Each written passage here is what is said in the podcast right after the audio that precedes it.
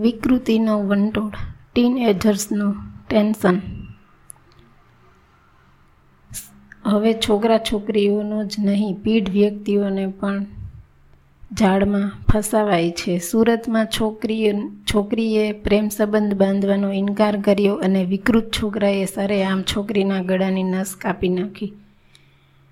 તેની હત્યા કરી નાખી. જે દિવસે છોકરીની સ્મશાન યાત્રા નીકળી તે જ દિવસે રાજકોટમાં લિવિનમાં રહેતી યુવતીએ લગ્નનો ઇનકાર કર્યો તો તેની પણ હત્યા થવાના સમાચાર આવ્યા. છોકરીઓને ડ્રગ જેવું કંઈક પીણામાં ઉમેરી તેને બેહોશ કરી બળાત્કાર કરવાના કિસ્સાઓ પણ વધતા જાય છે. વિકૃત છોકરાઓ એક ખૂબ જ સહેલ, સહેલી અને ભયજનક પદ્ધતિ એવી અપનાવે છે કે છોકરીને મિત્ર બનાવી તેને કોઈ સ્થળે લઈ જઈ કે કારમાં તેને બળજબરીથી કિસ કરે અને સાથે બેસેલ કે છુપાયેલ મિત્ર સ્માર્ટફોન પર તેનો વીડિયો ઉતારતો હોય પછી આ છોકરીને બ્લેકમેલ કર્યા જ કરે. જો હોટલમાં મારી જોડે નહીં આવે તો આપણા કિસનો કે બીજી જગ્યાએ હાથ ફેરવતો વીડિયો ગ્રુપમાં કે તારા ફેમિલીમાં વાયરલ બનાવી દઈશ. આવારા જેવા છોકરાઓ કોઈ છોકરી જોડે સેક્સ સંબંધ બાંધવાના ટાર્ગેટ સાથે જ તેને ફસાવે છે. કોઈ શાહરૂખ ખાનનો ડર ફિલ્મનો તો કોઈ કબીર સિંહનો રોલ ભજવે છે. મૂર્ખ સોળથી અઢાર વર્ષની છોકરીઓ મનોમન તેની મોહિની પર ગૌરવ લે છે કે તેને કેવી તડપાવી શકું? તેવું મારું રૂપ અને અદા છે. મારી બહેનપણીઓ પર તો આ હદે કોઈ ફિદા નથી. આવારા છોકરાના ફ્રેન્ડની બહેનપણી વળી પાછી આ પોતાના માટે ગૌરવ અનુભવતી હોય છે. તેવી છોકરીની ફ્રેન્ડ બને છે. આ બહેનપણી યોજના પ્રમાણે આ છોકરીને સંબંધમાં આગળ વધવા ધકેલે છે. તો જો તો ખરી, તારા માટે કેવો પાગલ થઈ ગયું છે? હાથ પર ગળાની બાજુમાં બધે જ તારા નામના ટેટુ કરાવ્યા છે. એક જ સમયે ખા, એક જ સમય ખાવાની પ્રતિજ્ઞા લીધી છે અને એવું સાંભળ્યું છે કે દારૂના રવાડે ચડી ગયો છે. આમ જુએ તો આવો પ્રેમ કરનાર મળે તે તો નસીબદાર કહેવાય. ફ્રેન્ડશીપ બાંધવામાં નુકસાન ખાવા, પીવા અને ફરવાની મસ્તીના આ વર્ષો જીવનમાં ક્યાંથી આવશે? છોકરી આ રીતે પણ ભારે વ્યૂહાત્મક રીતે સેક્સના કે બ્લેક મેલિંગના ચક્કરમાં ફસાઈ જાય છે. સંતાનો કુસંસ્કારના રવાડે એટલા માટે ફસાય છે કે તેઓને ઘેર વાલીઓ અને ભાઈ બહેનોનો પ્રેમ, આત્મસન્માન નથી મળ્યું. ક્યારે તેઓના કાર્યની કે દેખાવની કદર નથી થઈ? યાદ રહે જે ઘર નથી મળતું. તેની તૃપ્તિ આપણે બહારથી મેળવતા થઈએ છીએ.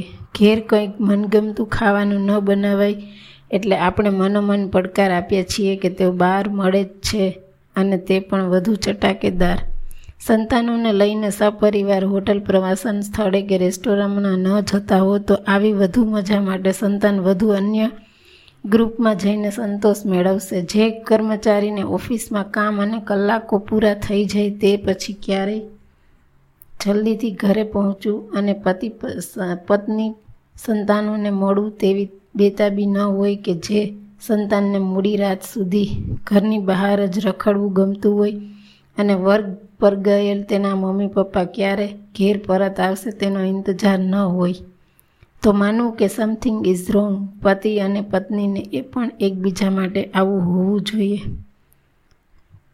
ખરેખર તો ઓફિસમાં વર્કલોડ ઓછી થતી કદર, તણાવ, રાજકારણ અને કદરની વાત આ બધું બધા માટે કોમન છે.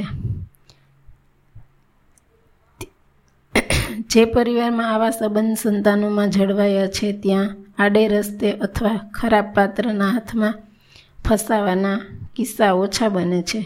આજે સંવાદ કે સદભાવના વ્યક્ત કરતું વર્તુળ જ નથી. માતા પિતાના ભાઈ બહેનના સંબંધ અને ઘરમાં વ્યવહાર એવા હોય છે કે કોઈને અંગત ખુશી કે વ્યથા કહી નથી શકાતી. આથી જ કોઈ સામે વ્યક્તિને સ્મિત આપે, તમારા અસ્તિત્વને નોંધ લે, તમારી પ્રશંસા કરે, તમને રડવા માટે ખભો આપે, રેસ્ટોરાંમાં કે સિનેમામાં લઈ જઈ સંતાન ધન્યતા અને આભારની લાગણી સાથે ઝૂકી જાય.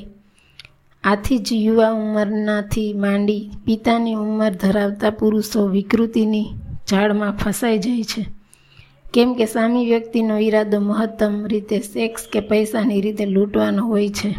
એવું નથી કે છોકરીઓ જ ફસાય કે છોકરાથી માંડી મોટી ઉંમરના પુરુષો પણ તેઓને કોઈ પ્રેમ, હૂફ, હગ મળે તે માટે તલસતા હોય છે. આ જ કારણે જેઓ ખરેખર સજાતીય સંબંધ બાંધનારા પણ નથી, તેઓ ગે તરીકે રજૂ થઈ છોકરાઓ અને પુરુષોને ફસાવે છે, ફોટા પાડી બ્લેકમેલ કરે છે.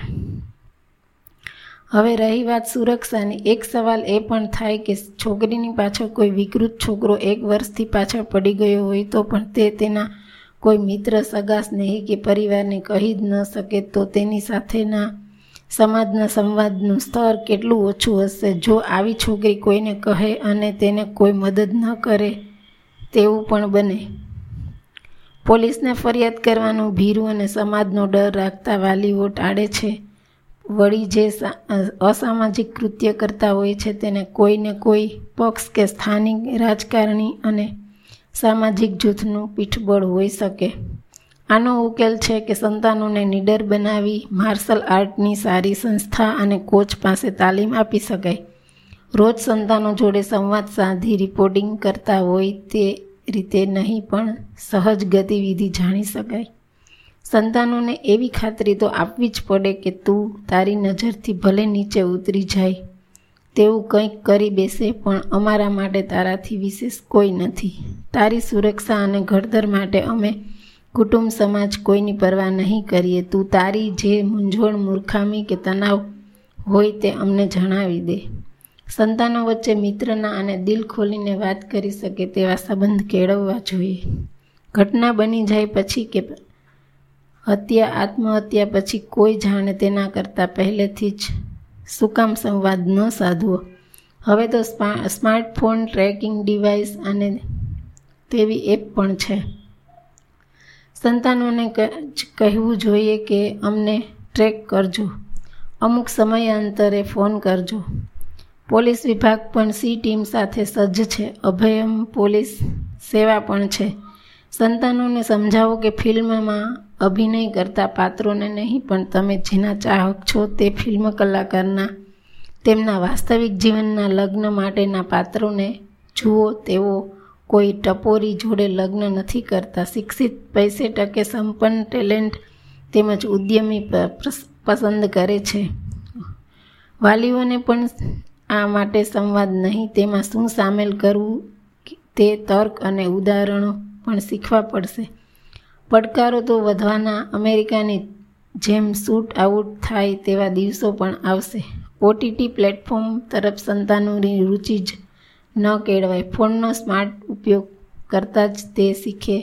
તેમજ તેને વ્યસ્તતા, કારકિર્દી કારકિર્દી, કળા, પ્રવૃત્તિ, વાચન, રમત જગત, વૈશ્વિક દૃષ્ટિકોણ અને કુટુંબ જોડે જ રહે તેવી દુનિયા તેને ભેટ આપવી જોઈએ.